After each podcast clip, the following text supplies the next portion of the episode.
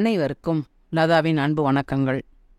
ஒரு தேர்வுக்கு போகும்போதோ இல்லை ஒரு காரியத்தை தொடங்கும் போதோ இந்த காரியத்தை நம்ம சக்ஸஸ்ஃபுல்லாக முடிப்போமா? இல்லை ஃபெயிலியர் ஆயிருமோ?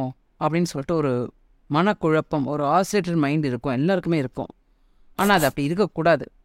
இதுக்கு ஒரு சின்ன கதையை உதாரணமாக சொல்கிறேன் நொபுநாகான்னு சொல்லி ஒரு ஜப்பான் நாட்டு ராஜா இருந்தார். அவர் வந்து நிறைய அண்டை நாட்களோட சண்டை போட்டு வெற்றி பெற்றிருக்கார். நிறைய வெற்றியை தான் சந்திச்சிருக்கார். அப்போ ஒரு தடவை போர் வந்தது. போருக்கு போயிட்டுருக்காங்க அவர் தளபதி படை வீரர்கள் எல்லாம் போயிட்டுருக்காங்க.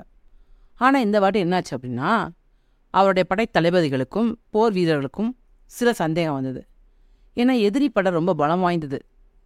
இவங்கக்கிட்ட அவ்வளோ படைபலம் இல்லை. அதனால் அவங்களுக்கு டவுட் வந்துருச்சு. என்ன இந்த போரில் வந்து நம்ம போனோம்னா வெற்றி பெறுவோமா தோல்வி ஆயிடுவோமான்னு டவுட்டாக இருக்குது அதனால் தயக்கமாக இருக்குது போர் புரியறதுக்குன்னு சொல்லி படைத்தளபதிகள் போர் வீரர்கள் எல்லாம் சொன்னாங்க. அப்போ இவர் சொல்கிறார் ஓகே ஒரு டவுட்டோட எந்த காரியத்தையும் செய்ய வேண்டாம். நம்ம ஒரு புத்தர் விகாரத்துக்கு போயிட்டு நம்ம டாஸ் பண்ணி இப்போ மேட்ச்லலாம் டாஸ் போடுறாங்க இல்லையா? அது மாதிரி ஒரு காயினை டாஸ் போட்டு பார்க்கலாம்.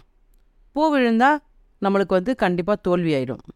போருக்கு போக வேண்டாம். போகிற ஸ்டாப் பண்ணி சரண்டர் ஆயிடலாம் ஆனால் தலை விழுந்தால் போருக்கு போவோம் நம்மளுக்கு வெற்றி கிடைக்கும். இது புத்தரோட வாக்காக எடுத்துக்கிட்டு நம்ம ஃபர்தராக ப்ரொசீட் பண்ணுவோம். எல்லாருக்கும் ஓகேன்னு கேட்டார். எல்லாரும் சந்தோஷமாக ஓகே சொன்னாங்க. இவர் உள்ளே போனார். புத்தர்கிட்ட வேண்டிட்டு ஒரு காயினை கொண்டு வந்து அவங்க இருக்க டாஸ் பண்ணார்.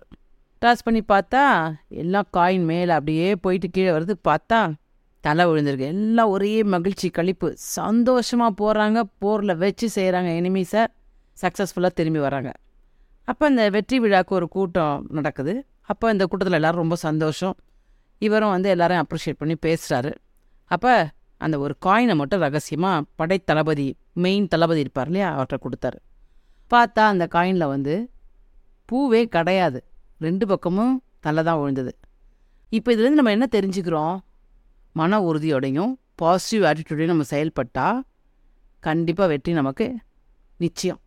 எந்த விஷயத்தை எடுத்தாலும் நம்மளால் வெற்றி பெற முடியும். ஸோ நம்ம ஸ்டேட் ஆஃப் மைண்ட் தான் எல்லாத்துக்குமே காரணம். அதனால் எதுலேயுமே குழப்பமே வச்சுக்கக்கூடாது. சில பேர் பார்த்தீங்கன்னா தன்னோட உணர்வுகளை கூட யார்ட்டையும் வெளிப்படுத்த மாட்டாங்க.